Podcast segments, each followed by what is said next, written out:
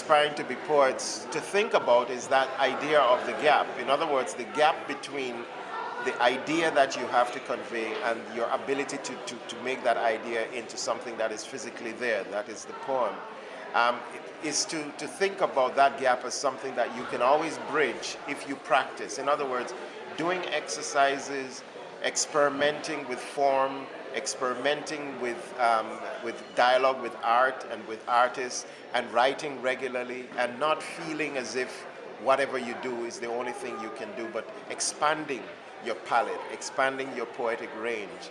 Um, I think that's part of your responsibility as a poet.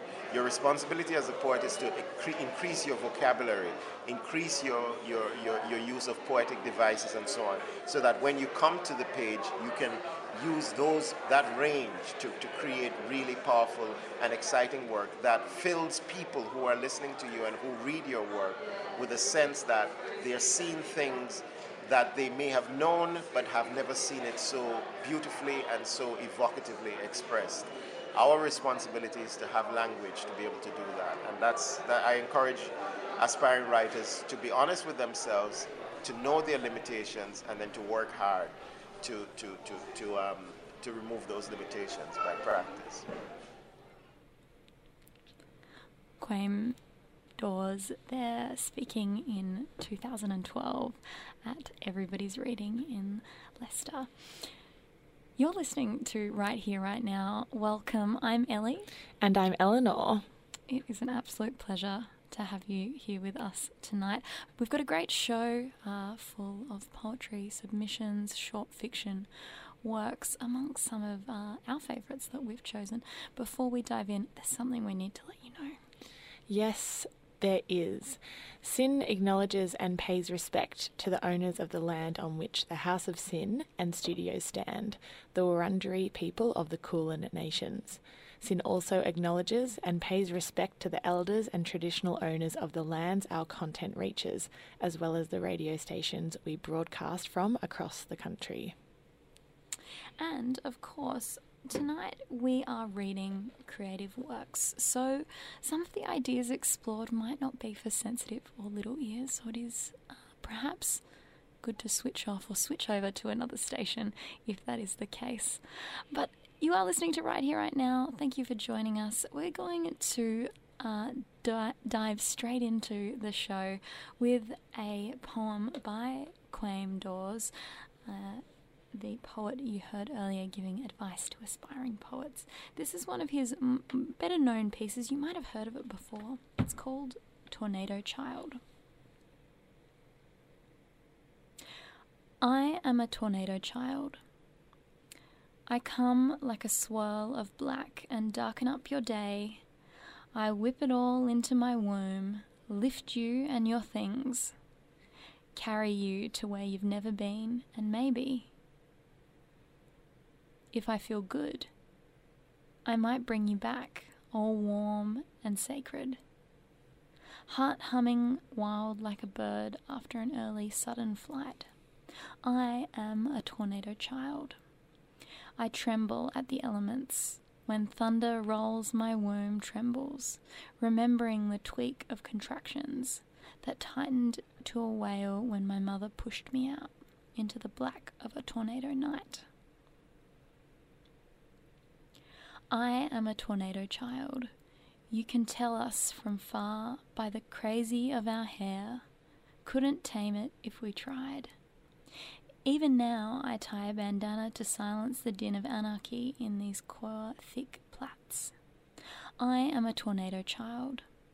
Born in the whirl of clouds, the centre crumbled, then I came. My lovers know the blast of my chaotic giving. They tremble at the whip of my supple thighs. You cross me at your peril, I swallow light.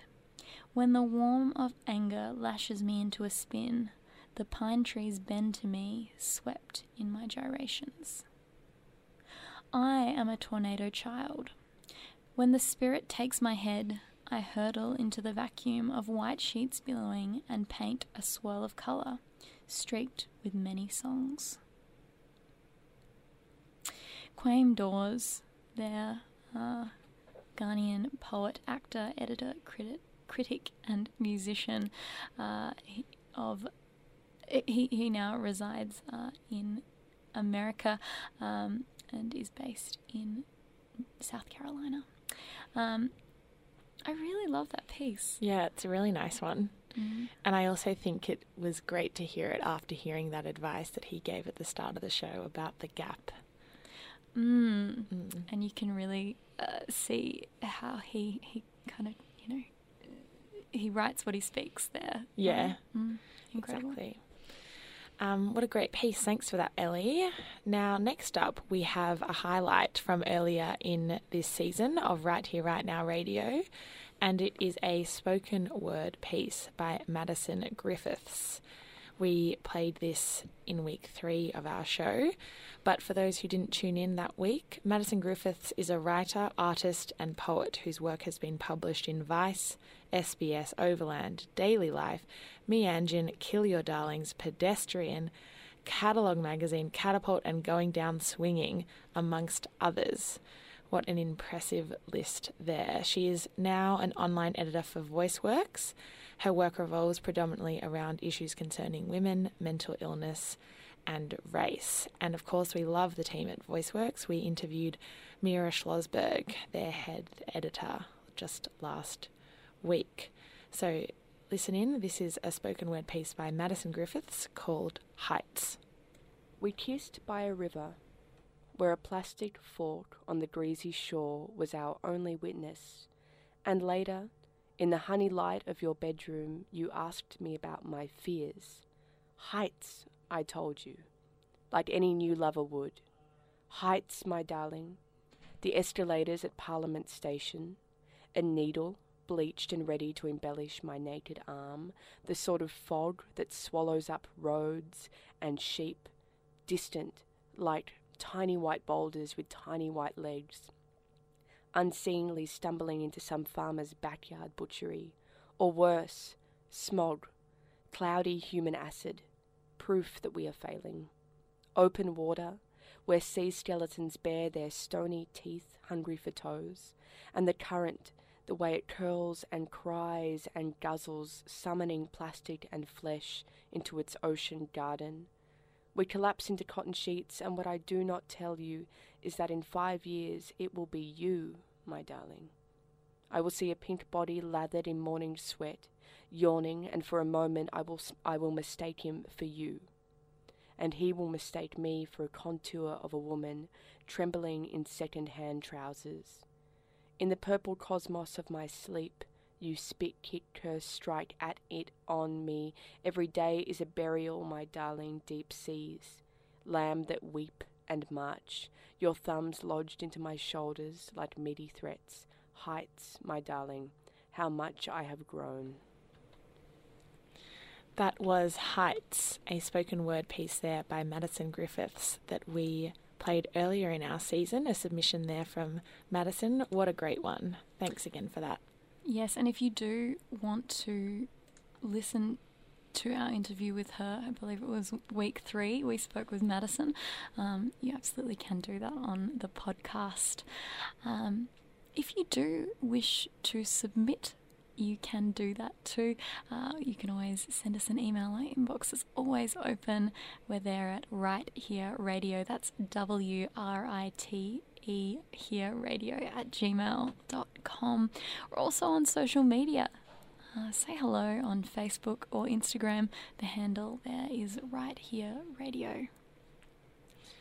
Now, next up, we have an interview to play for you with Zadie Smith from the Louisiana Channel.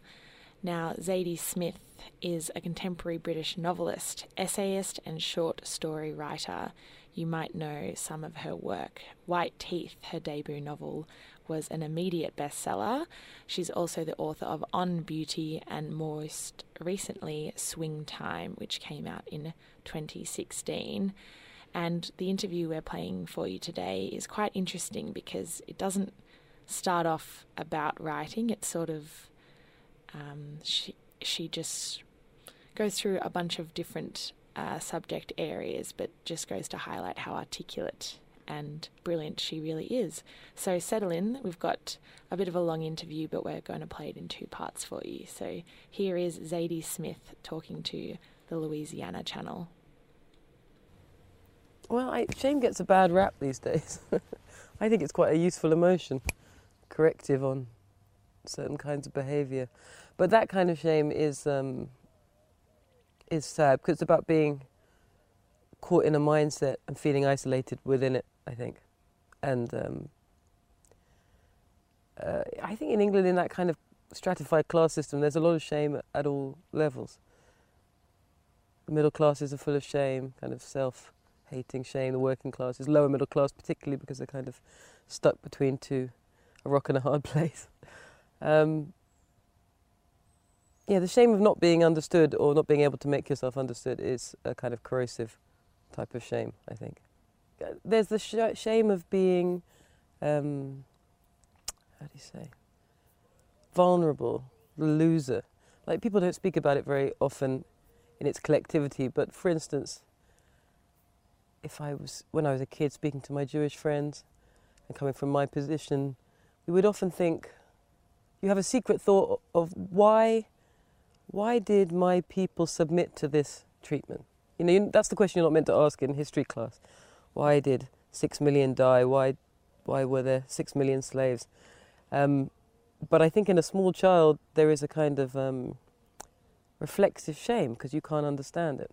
And I think when I was a child, particularly when I looked at um, the situation of Jamaica and Jamaican migrants, you feel some shame in the sense of you know, what is wrong with my family? That's what you would say in a simple sense. But but historical knowledge, understanding what had occurred in Jamaica, the history of Jamaica, um, removes that shame because it gives you uh, information, context, uh, historical depth. You know, the, the way I was educated, I didn't know anything about Jamaica. I didn't even really understand that Jamaicans were not native to Jamaica, for example. British education in the 70s and 80s was quite concerned with the inequalities of American culture, but kind of pulled a veil over what had happened in Britain. So I found that even writing this book and doing all the research incredibly freeing. It kind of um, you replace shame with this kind of empowering knowledge. Pride. I don't find pride very useful emotion, though I understand for a lot of people it is important and um, I, I just come from a different perspective. I, I assume people are, um, including myself, just deeply, deeply flawed. And so shame is usually quite appropriate on a day to day level. Um, but I don't know, that might just be my issue. The question is uh, how can you f- function practically? I don't think there's any point in self flagellation and feeling sorry for yourself and thinking how terrible you are. But shame is a kind of productive thing to create change. Um, I guess I do believe in that. Yeah. So, what I'm hearing is that you're saying that there's a, a very positive element to the word shame. I've never ever considered this. Could you elaborate well, To be shameless is to be very, very dangerous, I think. In America, our president at the moment is a shameless person. Um, I, I don't know, maybe, maybe it's. Um, I know it's definitely a Christian emotion, though, and that's why it's so um, uh, so out of fashion. But I always thought it quite quite uh, productive in the Gospels. The idea that you assume that you are entirely in sin. I always assume that because it's almost always true. There's so many um, so many kind of small vanities and I don't know we're always boasting or trying to put something over on somebody, or that that seems to be our daily practice. So, I think to to have in your mind the idea that you're probably not as great as you think you are is a useful thought. I find it useful anyway. Writing is all shame. I, I was out with a load of writers yesterday, and everybody feels ashamed when they write. It's a shameful practice. Like, who are you? Who are you to write 400 pages about anything? Why should anybody have to read them? It's every every moment of it is shameful. Also, the exposure, if it is, um, if you write intimately which all writing, even if it's a distant historical novel, is from your brain. It's your ideas. So it's it's like being exposed in front of people, and it's often quite shy people who write. So there's a strange conflict there. You see it in comedians too, stand-up comedians. My brother's one, where they they're not extrovert people. You know, if you met them in a pub, they're kind of quiet and and cautious and scared of life. But then they go on stage and say all these outrageous things. I I think it's a strange um, psychological quirk um, in which shame is used to kind of propel you on to something, to say things that you don't really want to say in public. Um, but yes, for me, writing is mostly shame. And the, I guess the thing I have against pride is um, that it's all usually so inaccurate. Like I can say, like in my sentimental moments, I'm so proud of my people, meaning the kind of black diaspora. Look at all the amazing things we do. Look at Stevie Wonder and Usain Bolt and Neil deGrasse Tyson and all these extraordinary Michelle Obama and blah blah blah. But the bottom line is, I am not any of those people, and I have no uh, responsibility for them. You know, it's it's a sentimental idea, and, I, and I'm moved by it, but it's also not true. I can't take. Um, these people are individuals who who achieve by themselves. You have a collective sense of pride, but it's usually um, it can run so quickly into something that is dangerous and unhealthy, nationalism or all kinds of collective thought. So I've rather talk in those in those situations of love to say I love these people, I love what they've done, I appreciate and love it. But pride in it, I don't, I don't see why that's useful. I sometimes older writers will tell you, you know, you're in your study and you take down an earlier book and just on a whim you start reading it, and then the you can have a feeling like, oh, it's not bad, but it always feels quite distant. Partly because when you're writing, it's such an obsessive thing, and then when you're done, it's very um, it's like pushing something out of your body. You don't want to be involved with it anymore. Um, but I have that sometimes. Like I'll pick up a novel and read a chapter or something, but I would very I can't imagine reading any of them from beginning to end. The only thing I read with some pride occasionally is an essay because it's short and it's less painful. less painful to do. Yeah. But but I, I think you can't deny the satisfaction of think Martin Amis said it of having written. That I think is very strong. It's not very active emotion, but um, it's nice to know that you have written some things. That's nice. That was the first half of an interview with Zadie Smith by the Louisiana channel that we are going to play for you tonight. And what an interesting author she is.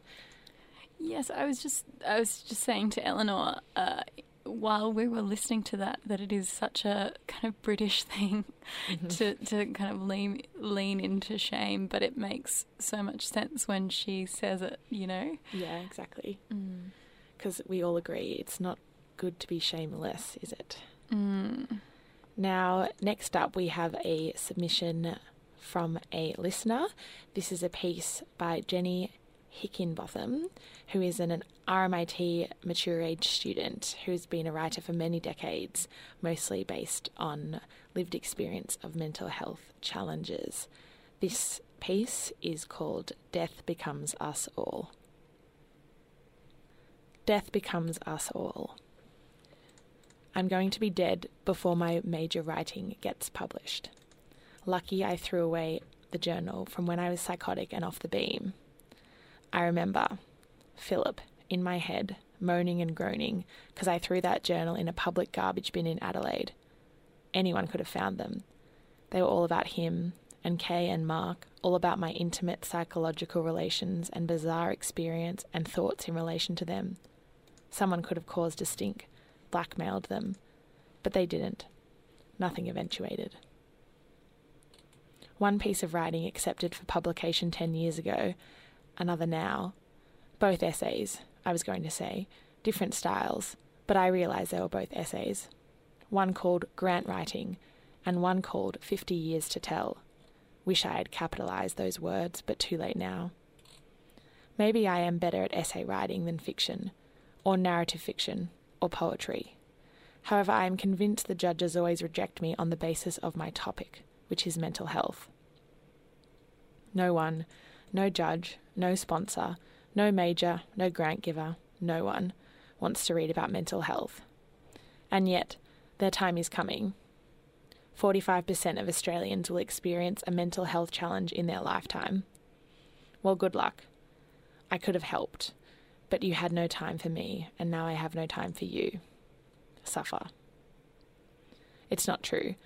I will have helped to change the stigma and attitudes of people in the streets in relation to responding and relating to others with mental health challenges, despite your lack of support.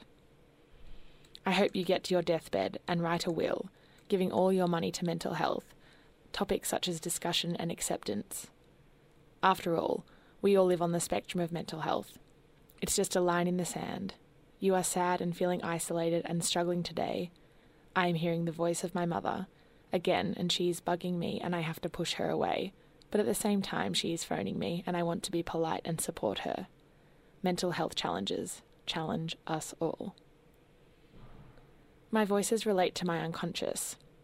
Two psychiatrists have told me that the voice I hear, once I learn to listen to it, was the voice of my mother. All of us have unconscious voices. They offer thoughts, they offer experiences, they offer commentary. They are only unconscious if we refuse to listen to them. The unconscious becomes conscious if you listen to it. The personal unconscious is only unconscious because you deny it. You refuse to listen to it, you block it out. Most of what happens in your unconscious mind can be converted to words, just as everything that happens in your conscious mind is experienced in words, images. Therefore, download the unconscious voice. Listen, learn, accept, acknowledge. Some authors and religious commentators would have us believe that we must wait till death to experience the voice of the unconscious. They may have confused you by telling you it was the voice of God. Why wait till death to listen to the unconscious experiences? They are your own experiences after all, voices talking to you. It's too late when you're dying, nothing you can do, just regret. Are you reading, hearing this, or am I rejected again? That was Death Becomes Us All, and that was a submission to us by Jenny Hickinbotham, a mature age student here at RMIT. Thank you very much for that, Jenny. And if you want to submit a piece to us, you can reach out to us at right here radio at gmail.com. That's right here with a W. I uh, I loved that piece. Thank you so much, Jenny. Um, I think it's something a lot of writers go through. Unfortunately, um, rejection is a is a big part of any creative industry. But um, and that piece sort of shone a spotlight on it and how it can make you feel Mm-hmm. uh, really well. Thank you so much. That was beautiful. What do you have next for us, Ellie? Well, I have a another submission, uh, a another spoken word piece that uh, you might have heard before on our very first show. Uh, Ravina Grover is a Sydney based freelance writer, and what you're about to hear is a- piece of hers called First Sanctuary. It was first performed at the Bankstown Poetry Slam in Sydney, and we have it again here for you now. My first sanctuary outside of home. Dear Nani, mother of my mother, don't let me leave this country. Daughters of an immigrant generation, a female generation, looted, uprooted with 22 years of our own partition.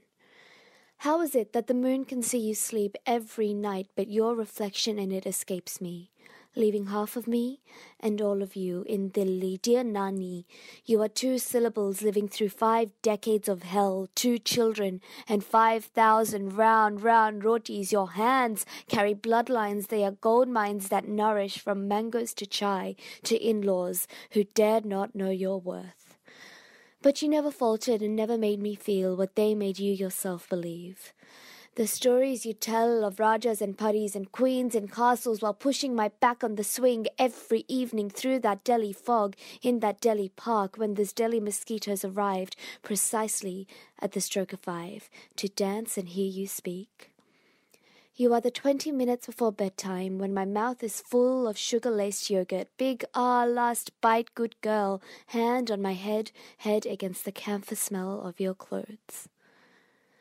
Ludhiana sang a sweet lullaby the night before I arrived, and with honey he wrote holy words on my tongue. Om. Never a moment you raised your voice, your hand, or your head, but every painful word that left my mouth you used to love me more. Dear Nani, I yearn to learn from your tenderness, to catch a glimpse of your girlhood in Punjab, Ambala, Ghaziabad. Tell me your life before I blink you away. Sing me to sleep with the softness of your fingers pressed on my eyes once again, dear Nani, Miri Jaan. Please, please, don't let me leave. An absolutely beautiful piece there by Ravina Grover, uh, a p- spoken word piece first performed at the Bankstown Poetry Slam earlier this year. You can find her on Twitter at Ravina Grover. And we actually had the pleasure of chatting to Ravina in that same episode of our show, and that's up on our podcast that you can find on Omny. What do you have next for us, Ellie? yes, please check us out on, Omny. I um, before we move on to the second part of the Zadie Smith interview we played for you earlier, uh, part two coming up. I have for you a poem by William Kane. He's a regular submitter to our show. Um, thank you, William. This poem is titled Leon, and um, it is another one we have read out on the show before, one of our favourites. So we're going to read it again for you now. Leon by William Kane, here on Right Here, Right Now. Faint orange light falls on, reveals the strain on the wrinkled old man as he lays himself bare for us. The heaving, sticky masses.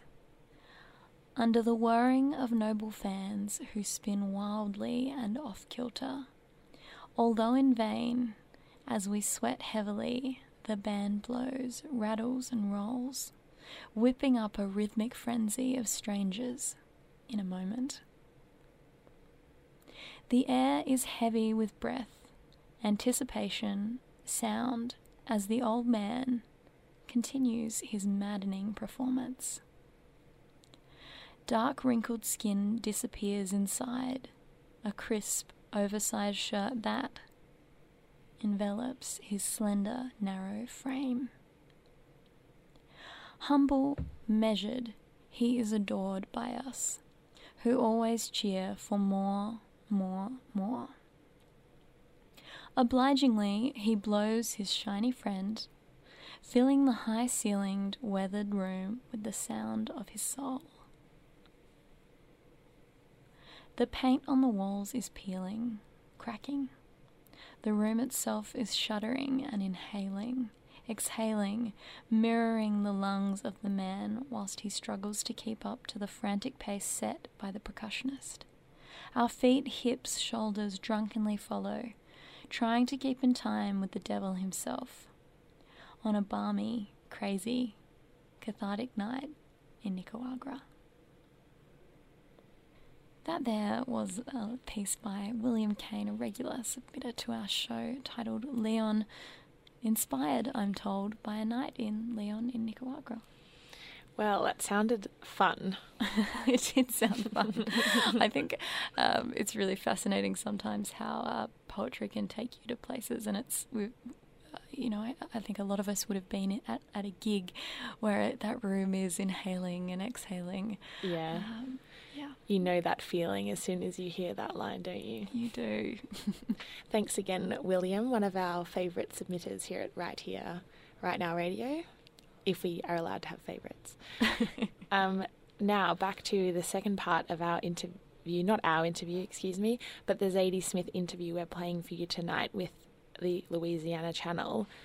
Um, last, we left Zadie talking about shame and the positivities of that emotion. Let's see what she has to share with us next. It does, I will mention before we play this one, this uh, second half, it will go for about 10 minutes. So pop the kettle up, grab a cup of tea, because uh, it goes for a little while. We'll play it for you now. When you started out writing, you might have been a singer or a dancer, perhaps not a, right. I mean, but this is a quite wonderful to, to have to choose from. I think we were talking about it last night. Um, there's some other writers around the table who have these other talents. There's a theory that I think it's Foster Wallace had that every writer is someone who could do something else very well but not quite well enough. and that I found to be true.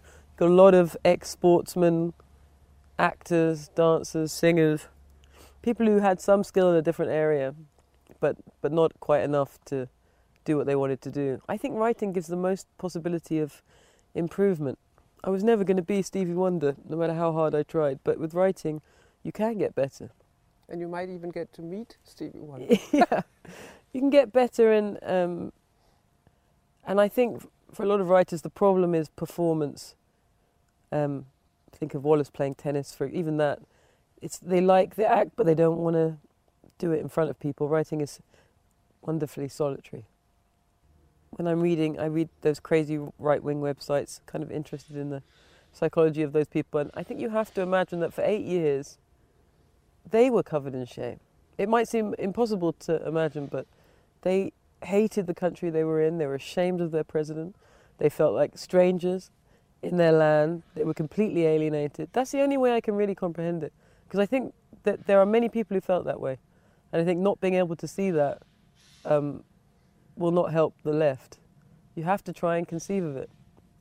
Um, as unpleasant as it doesn't mean you have to agree with it or submit to it, but you have to be able to see that for what it is. Um, that all the sometimes, occasionally unthinking pleasure I took in Obama, pleasures of, I don't mean politically, but pleasures of personal identification, which I think were very strong for a lot of liberals.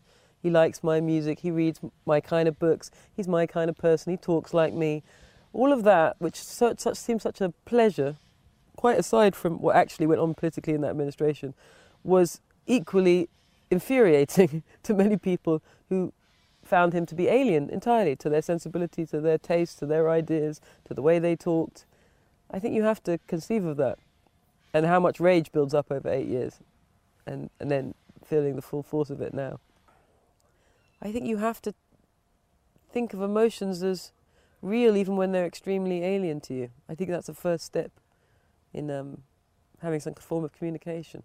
Is that actually a writer's thing? I mean, you, you slip into the skin of, of others. Yeah, it's partly that, but I, I also think, um,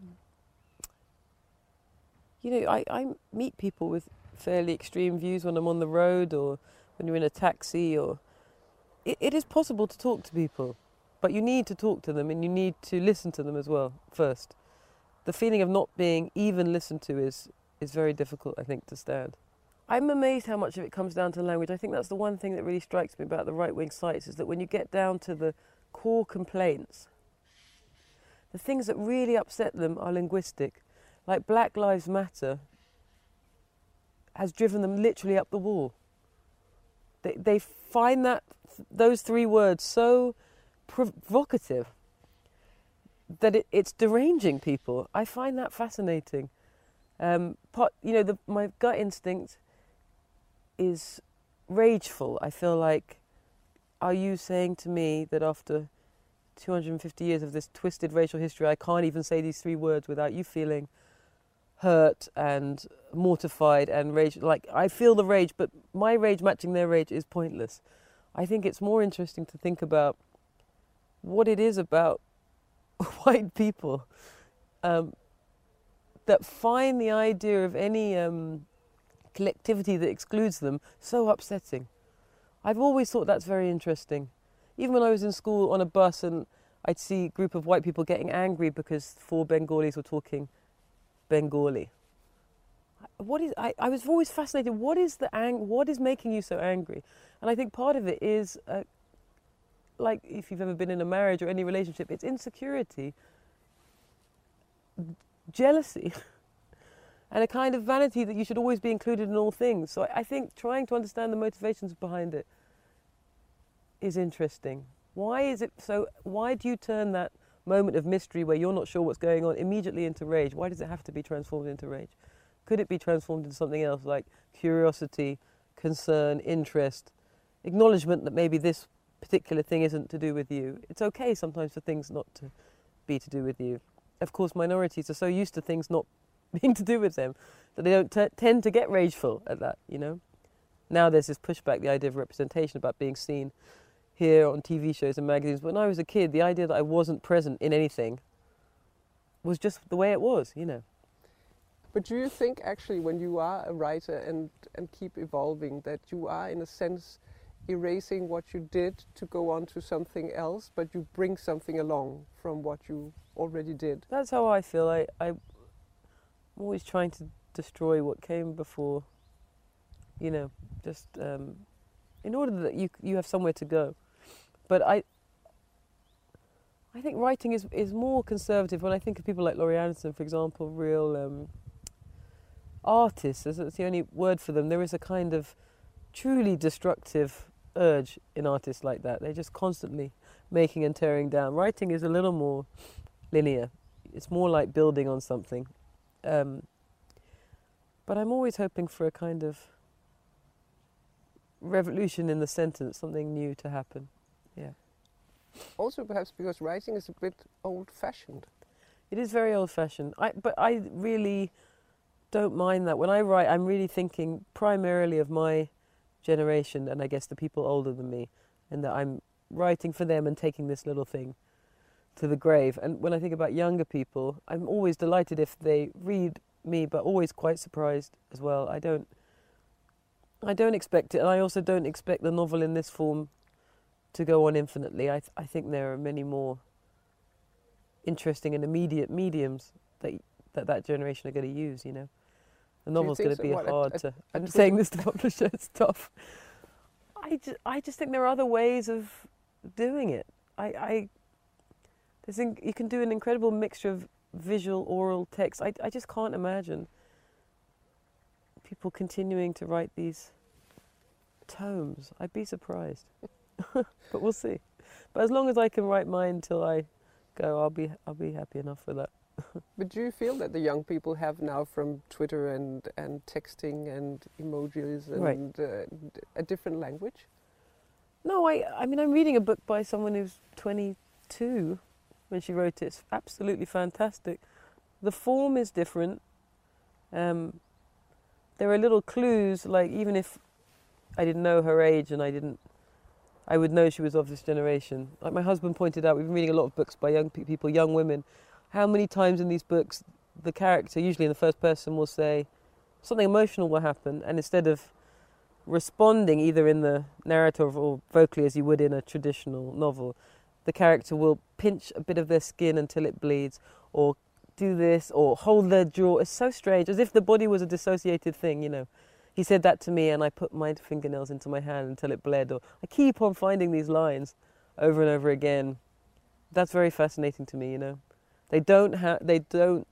The idea of verbalizing an emotion is quite distant and the body is treated like this strange thing you have to drag around after you've finished your text messages and emails and your virtual life. Why, why have I got this flesh bucket that I'm carrying around? I'm very struck by that perspective and I keep on finding it. I think that's very different from the way we wrote, no. So that's really interesting to me. It's, it's not a particularly sad thing, and, and the arc of these novels quite often seems to be the character starts out very arch and and completely embedded in ideology, argument, internet argument, and by the end of the book realizes simple things like I have a body, I might actually want a baby, love is complicated, you can't just love anyone in any direction. They learn these very things which would have been for us first principles, they learn at the end, but I, I don't think that means they're slower, it's just that they're saying, here are these things we've been given, they don't seem to have any relevance to our lives. Oh, wait, actually, I, uh, I do have this flesh packet and it has these various irrational desires and needs. So I find, I find that all really interesting. I, eh, I, I'm very en- engaged by it, by the way they're writing. So disassociated from themselves. It's cool. That was Zadie Smith on Shame, Rage and Writing, an interview with the Louisiana Channel. And we just loved that, didn't we, Ellie? She is exquisite. It is unbelievable. Um, totally believable. it is. Share with the others what you said to me while we were listening to that. Well, I was just saying, you know, if we if we do, you know, have to choose somebody to send off to Mars to start us all over again, we we ha- it's her. You Yeah. know, there's no one better. There's she no one just better. is so capable and fabulous, and uh, so much empathy for different points of view yeah. um, but still so uh, strong and centered on her own views, and it's just she's an incredible woman and writer. Yeah. And I think it's so awesome that she can talk about something like the alt right and those sort of websites with almost as though it's happening happened already in the past, even though it's still very current, you know, but she almost has that for you know, it almost sounds like she's had a lot of time, like years to think about it, but really it's happening now. Mm. Zadie Smith there on shame, rage, and writing. We do have a piece, one of her one of her works now to read for you. We sure do, and this is an essay in the that was published in the New Yorker, and it is called "You Are in Paradise." If you are brown and decide to date a British man, sooner or later he will present you with a Paul Gauguin. This may come in postcard form or as a valentine, as a framed print for your birthday, or repeated many times across wrapping paper. But it will come, and it will always be a painting from Gauguin's Tahitian period, 1891 to 1903. Chances are nudity will be involved, also some large spherical fruit. This has happened to me three times with three different men, but on only one occasion did the colour of my skin appear to push us into the South Seas themselves. I say my skin, but as with any passion, this was a generalised one. M liked anything that lurked around the equator Herman Melville, the early explorers, pirates, breadfruit, or the idea of breadfruit, and native girls of all varieties. We booked a holiday to Tonga. In normal circumstances, I would never be receptive to such an idea. I holiday in only one way in my own house, on my balcony, or at a stretch in a hotel in Europe. On this occasion, though, I was halfway through writing a novel. If a man with a canary had beckoned me to follow him down a mine, I would have gone. For the 26 hours of our flight, M sat next to me, very merry in his specially purchased straw hat, and I was merry, too, working away at the free wine. But I think that, while M knew all the time we were going to Tonga, I still somehow expected to land in lovely, lovely temperate Antwerp. I remember stepping onto Nuku Alofa's rolling tar runway in the face melting heat and thinking, I have come to a country with no white tube thingy where you must walk along the roiling tar runway in the face melting heat. How did this happen? Next thing I knew, we were on a boat so small that only the boatman, M, and I, and one other couple could fit in it. It seemed appropriate to ask them if they came here often. Us? Often? the man cried. They were English, and a throbbing comic book red all over. Well, it's paradise, isn't it? the woman said reverently as we all looked out toward the island we were heading for in our small boat. It's beyond your imagination, the man said. We never would have dreamt it. It's the holiday of a lifetime. But we won the lottery, didn't we? I thought he meant this figuratively, as in life's lottery, as in lucky us going on our upscale holiday with similarly lucky people like you. But no, they'd won the actual lottery. This is the first thing we bought, the woman said. But how can it get better than this? Much has been written about the horror of upscale holidays, of the strange metaphysical loneliness instilled by constantly being informed by fellow tourists that you are in paradise, of how the pleasures offered to the tourists mix poisonously with said tourists' personal guilt slash shame regarding his or her relative wealth when compared with the indigenous people serving him or her tall, cool glass after tall, cool glass of fuzzy navel. Take all that as read.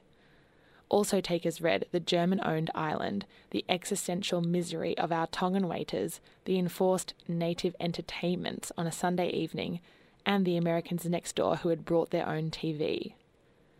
What makes the whole thing stand out in my memory is my neurological reaction. I am an allergic person by nature cats, dogs, horses, mosquitoes, and all facial products. But I have never before found myself allergic to a whole country. Allergic to its insects, its sand, its coral, its food. And the clincher? It's water. We had booked for two weeks, but five days into the holiday of a lifetime, my windpipe began to close. I felt bad for M. He had his dream, and I was ruining it. He had his fail, traditional bungalow made of coconut fibre, and his hammock and his circle of the beach. In the middle of the ring there was a brown girl, but Gauguin wouldn't have painted her. Her right arm was twice its normal size, her left eye would not open, her legs were bleeding, and she wouldn't stop whining. She refused to be excited by the fact that many Tongans can hold their breath underwater for an abnormally long time, that the men dress as women until they come of age, that the millennium would arrive here before it arrived anywhere else. By the sixth day, M had given up on me. He made friends with a uniquely cheery Tongan waiter named Tony, who, interestingly, still wore woman's clothing. They would sit together on our deck, looking out at the ocean, sometimes playing Scrabble, while I sat indoors wrapped in a cocoon fashioned from mosquito netting. If you squinted, eliding Tony's fearsome biceps, you could imagine that M had met his Gauguin princess at last. That was You Are in Paradise by Zadie Smith, who we just heard from before in an interview with the Louisiana Channel. Um, that's a pretty fun piece, isn't it? It is. It is. I really like that piece. Yeah. Mm. Holidays gone wrong. Mm. A great inspiration for many. Now we have about 10 minutes left with you all. Um, thank you for joining us tonight. We're going to finish on uh, a submission and a couple of our favourite poems. So, this here is a submission by Harrison Bishop. It's titled 38 Cans of Beer and a Kiss in the Sun. I can see the sun shining through open shutters and weather beaten fly screens a cool breeze blowing, the southern ocean and us. Deep blue with white caps, a grey gull floating steadfast in the wind. There are goose pimples on your thighs and a stick of sandalwood burning memories of strange gods and colourful monks, of sweating brows and train rides stopped on the muddy tracks by footfalls of elephants. There is a vinyl, well played, scratching around methodically, hymns of love and melancholy and everything else. There exists an old map hanging on the wall full of old socialist republics and empires lost to time. We both point to the humid jungles and whisper about running away, hand in hand through the palm trees to a hidden river flowing. And yet, the weather turns. Sundials spinning, whistling throughout the day. It is winter, and I can see the full moon and feel the rhythm of rain behind the Venetian blinds. Pitter patter, pitter patter. There is a heater burning in the corner, grunting and groaning against the tentacles of North Sea winds, the bedside lamp flickering in the night as your chest rises and falls. A full candelabra burning a frenzy in me, the deep red wax dripping from your favourite candle onto the tables of weathered wood. There exists one book between us, an old Russian paperback about grief and hardship.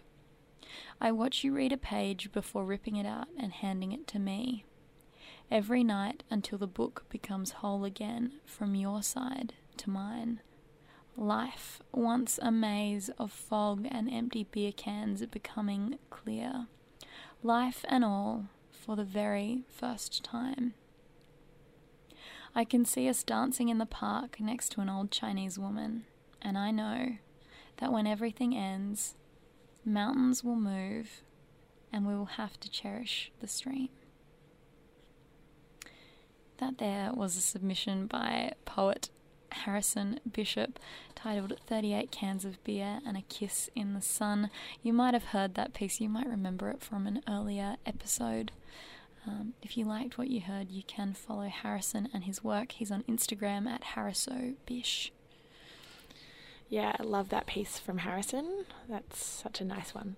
We've had a few uh, submissions from Harrison. Oh, and actually, we did interview him as well. Um, yeah, we did. You can listen to that on the uh, on the podcast there on Omny. If you do wish to submit, you can also do that at write here radio at gmail.com or send us a direct message on Facebook or Instagram. We're there at uh, write here radio. That's W R I T E here radio. Now, next up is a short little favourite from Lesbia Harford, and this is a poem written in the late 19th century, and it's called Day's End. And Lesbia was a, an Australian poet. Little girls, you are gay, little factory girls at the end of the day. There you stand, huddled close on the back of a tram, having taken your dose and you go through the grey and the gold of the streets at the close of the day. Blind as moles, you are crude. You are sweet, little girls, and amazingly rude. But so fine to be gay, gentle people are dull at the end of the day. That is Day's End by Lesbia Harford, an Australian poet, um, and that was written in the end of the 19th century. Um, I really like that piece because it sort of still feels a bit relevant today when you you know see young school kids on trains. There's something so sweet but so naughty about them. yeah, it's a it's a timeless piece. Mm. Um, now we only have uh, a few more minutes with you, so we are going to uh, f- finish up with uh, two, just two more poems. Um, this next one is titled Nobility by Alice Cary. She was a poet uh, in the 1800s, sister of Phoebe Cary, uh, another poet you might have heard of. And this piece was written and published in 1849, so we're going to take you all the way back. Nobility by Alice Cary. True worth is in being, not seeming in doing each day that goes by. Some little good, not in dreaming of great things to do by and by. For whatever men say in their blindness and spite the fancies of youth, there's nothing so kingly as kindness, and nothing so royal as truth. We get back our meter as we measure. We cannot do wrong and feel right nor can we give pain and gain pleasure, for justice avenges each slight. The air for the wing of the sparrow, the bush for the robin and wren, but always the path that is narrow and straight for the children of men.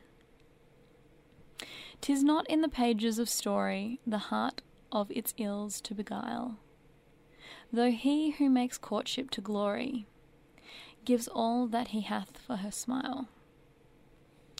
For when from her heights he has won her, alas, it is only to prove that nothing so sacred as honour, and nothing so loyal as love. We cannot make bargains for blisses, not, nor catch them like fishes in nets. And sometimes the thing our life misses helps more than the thing which it gets. For good lieth not in pursuing, nor gaining of great nor small, but just in the doing and doing, as we would be done by is all. Through envy, through malice, through hating, against the world early and late, no jot of our courage abating, our part is to work and to wait. And slight is the sting of his trouble whose winnings are less than his worth. For he who is honest is noble, whatever his fortunes of birth. That there is Nobility by Alice Cary. I really just love how positive that piece is. Yeah. It's just really nice. and, you know, um, modern poetry, sometimes, you know, we have the rhyming, but I, I guess sometimes I forget that that's what it kind of largely was, and that rhyming was so kind of. Um, I, I don't know. I still think it's impressive. Yeah, I and it there is something so satisfying about it to the ear when you hear it read aloud. Yeah. Um, that's really nice. No, I think that you're so right. It's such a positive piece. And I guess actually, now that you mention it being read aloud, I wonder in the 1800s there would have been some people who, who, who couldn't read and only it would poetry would be largely oratory. Yeah, that's so true. Actually, Mm. we're onto something there. Nobility by Alice Cary. Guys, it has been an absolute pleasure. Thank you for joining us tonight. Yeah, thanks for having us. Now we're going to finish with a slam poetry piece by Phil Kaye, and this is recorded at Button Poetry out of the States. Uh, we've actually heard a piece of Phil's before, but this is a piece called Camaro, and we'll leave you with that for the evening. And thank you so much for joining Ellie and I on this Monday evening. We'll catch you next week. Bye, guys. You and I are standing at the Hertz rent a car counter, and you are trying to convince me to rent a convertible. You say, an extra hundred bucks won't be something we remember years from now. You are wrong, I remember. but you're also right in the way you often are. That afternoon, we drive down the coast of California in a white convertible Camaro. Three hours south of San Francisco is Big Sur, a place where the cliffs cleave into the Pacific Ocean. And we drive along the edge of the blade. I look over at you, hair whipping back in a wind you bargained for. I want to say something, but I do not know what. In elementary school, I had a crush on a girl for three years, first to third grade. And she left one day in the middle of the school year left on a normal Tuesday and did not come back. I never said a word to her. Back in the convertible, you tell me you like how carefully I choose my words, how I am comfortable in silence. I say, I love you, which is not something I say often. That afternoon, we come across wet cement. First, we giggle, fingers out, ready to write our names, two aliens trying to phone home. Then we stop talk about how it would be insensitive, how this is not our block, keep walking. Do not talk about writing our names next to each other, what it means to let that harden. Months later, we are in New York City, a place where it is never quiet, but in our corner it is silent for a long time. You say, Adventure is important to me now. And you leave on a normal Tuesday and do not come back. I go back to the places we went, like some tourist trespassing in a Hollywood neighborhood, hoping to spot a star on their front lawn for just a second. I go to many places, speak to many people, speak through a microphone so I cannot hear anybody else. Months later, we see each other. You tell me, you look okay. You tell me, you did so many things right. You tell me, I do not know what to say. And for a moment, we are together again, two aliens trying to find home. And then you leave. And I ask questions to an empty room. Do you remember the cliffs? The woman with the side ponytail at the Hertz rental car counter? The hundred bucks. How you thought we wouldn't remember any of this years from now. But I do. I remember.